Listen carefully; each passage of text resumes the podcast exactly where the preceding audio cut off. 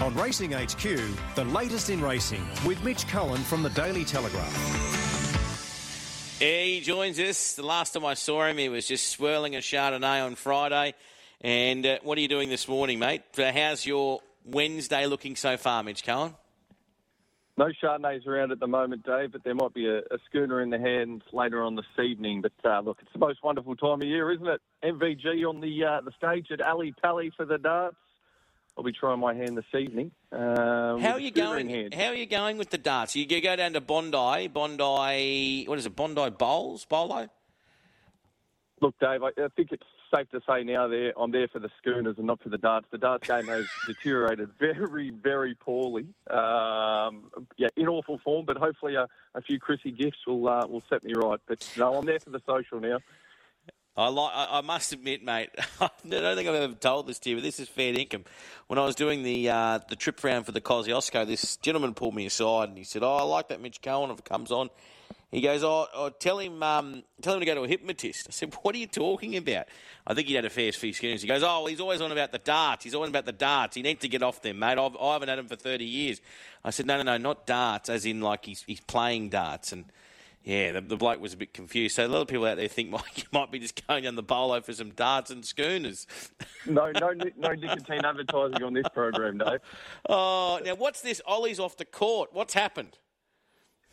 Yeah, it's a bit of a sour ending to obviously, uh, we saw on the weekend, Damien Oliver obviously had the, the perfect ending to his career, really. But news out of the West this morning is he'll be taking uh, his former manager and business partner, Neil Pinner, to court. Now, the circumstances of it aren't quite clear at this stage, but obviously uh, Neil played a major role throughout Ollie's career. He's been there since his early days in the saddle uh, Ollie obviously rising to become well, what many believe uh, to be Australia's greatest jockey of all time. Now they've got um, some. It's understood they've got some business interests together in property mm. and commercial investments. But um, look, there'll be a lot more to this story as it, as it goes through proceedings. But Ollie has engaged uh, a, a, top lawyer over there in Tom Percy, um, and yeah, look, it looks like this is headed for I guess, a long and arduous um, court battle. But uh, look, after this story um, of all these, well, what a story it was over the weekend. It's just a, it's a shame something like this uh, will occur. Yeah, very. Uh, I saw that news uh, filter through, and of course, he's. I think he's engaged to what uh, one of the top, um, uh, Tom Percy, who will represent him. And of course, Tom was um, was Tom a former chairman of Perth Racing, or was Pinner? a former chairman of Perth Racing? I couldn't tell you too much about Tom, but uh, uh, Pinner was the former chairman of Perth Racing. Yeah, um, yeah. I, I, I, to be honest, mate, I don't know too many, uh, know too much about uh, lawyers. It's uh, certainly not my specialty. Mm, yeah, okay. Well, that's that's in, that's obviously yeah, not the news we were expecting. But anyway, off they go. Uh, now, what's happening with the Vic Race Clubs? They've merged. Down south, mate, yeah, just a bit of news out of yesterday. Obviously, it happened on Monday night. Uh, both the Cranbourne Club and Pakenham Race Club had general meetings uh, where they agreed that the clubs will merge to make a new super club. Now, Pakenham and Cranbourne about half an hour apart on the road, so so fairly close as far as uh, the bird flies. But uh, look, they'll merge. Uh, it'll see, I guess, uh, memberships across the two clubs uh, become sort of a joint membership. They'll obviously uh, work together, or, or work as, as one unit essentially to host the 60 meetings a year that they do um, at Cranbourne, Pakenham Turf, and, and Pakenham Synthetic. All three obviously host night meetings as well. Uh, a lot of trainers down there as well have moved to those those training centres around that, those parts of Victoria. Um, actually, a lot of winners being produced out of there at the moment. So, two of the real, uh, I guess, up and coming and progressive clubs in that area will merge um, from from here on out. We're chatting with Mitch Cohen this morning. Uh, Mitch, uh, two-year-old racing this weekend. Yeah, two-year-old racing this weekend. A bit of a focus in Sydney. I understand it'll be a pretty small field in Sydney. Um, obviously, uh, still a few there that will be looking to to uh, to flaunt their Magic Millions hands, but it should only be about six or seven in the Sydney two-year-old race. Obviously, Gai and Adrian have a very strong hand with a horse like Straight Charge, who's still eligible to, to head up to the Magic Millions, and they'll be separating Straight Charge from Stormboy, who we know won so brilliantly in Sydney a few weeks ago, and he'll go up to Queensland for that BJ McLachlan Stakes Ruse, the $1.35 favourite now. Gai and Adrian, wow, what do you what do you say about this juvenile hand? Every week it seems to get stronger. Anode was obviously so brilliant last weekend. No millions for him. It looks like potentially a Blue Diamond Path could be potentially his his grand final or, or the first of grand finals because I guess if you win a blue diamond, you, you look at, at, at that golden slipper as well. And obviously, we saw Shangri La Express already so brilliant. They've decided to bypass the millions with him and, and focus straight on the golden slipper. Yeah, uh, that, that form stacked up too with Traffic Warden, didn't it?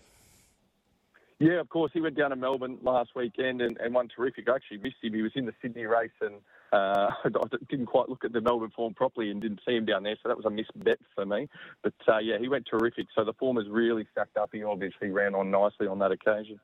He certainly did, mate. Uh, and then obviously we touch on the two year What about Neasham? Uh, Annabel's uh, stars. Zaaki obviously just going down there in the West a couple of weeks ago and learning to fly, which is returning um, after, of course, that injury. Yeah, I spoke to Annabel uh, at length on the weekend. Obviously, we'll start with Zaaki. She was speaking to James McDonald after that race, and obviously he's in his nine-year-old season now. And Annabel said, James said, whatever you do, don't retire this horse. He's happy and he's healthy. So expect to see Zaaki back in 2024. Whether that's a, a, late autumn Brisbane winter sort of campaign, that looks like the most likely for him. But he came through that run nicely. He flies over from Perth and will and will spell in Victoria before um, coming back to Annabel Neasham shortly after. But uh, he'll enjoy a well-deserved break, but we'll still see plenty of Zaaki.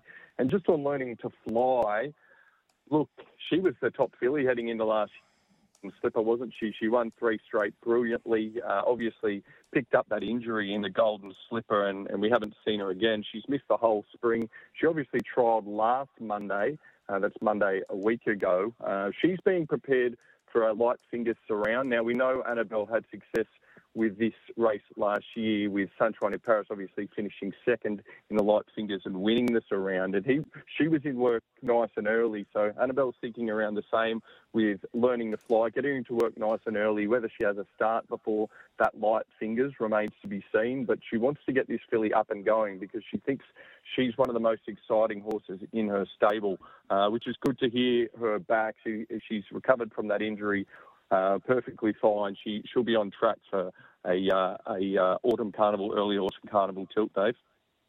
I like it, mate. Enjoy your week, mate. Um, we might try and catch you on the punters panel on Friday.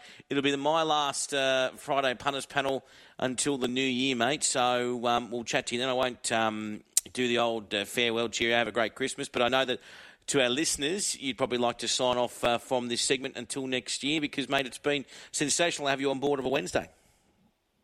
No, it's been great to talk to you every week, Dave, and obviously Marlo filling in a few times as well. Uh, look, it's always good to. Uh, this time of year is just one of the best times of year, isn't it? Uh, I hope everyone enjoys it as much as I know I'm going to. Uh, has a good time with the family, friends, and, and thanks to all the listeners.